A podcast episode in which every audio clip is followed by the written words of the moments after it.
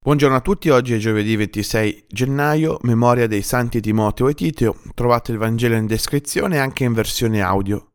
È sempre bene cominciare da lì prima di ascoltare il commento.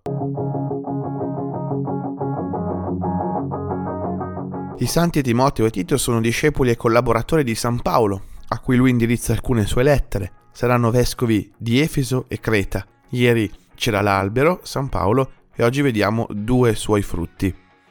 Come ieri il Vangelo ci richiama alla missione, perché l'unico modo in cui prendere sul serio il Vangelo è questo andare, rispondere a questo invito di Gesù, andate. Ci viene anche indicato lo stile da avere.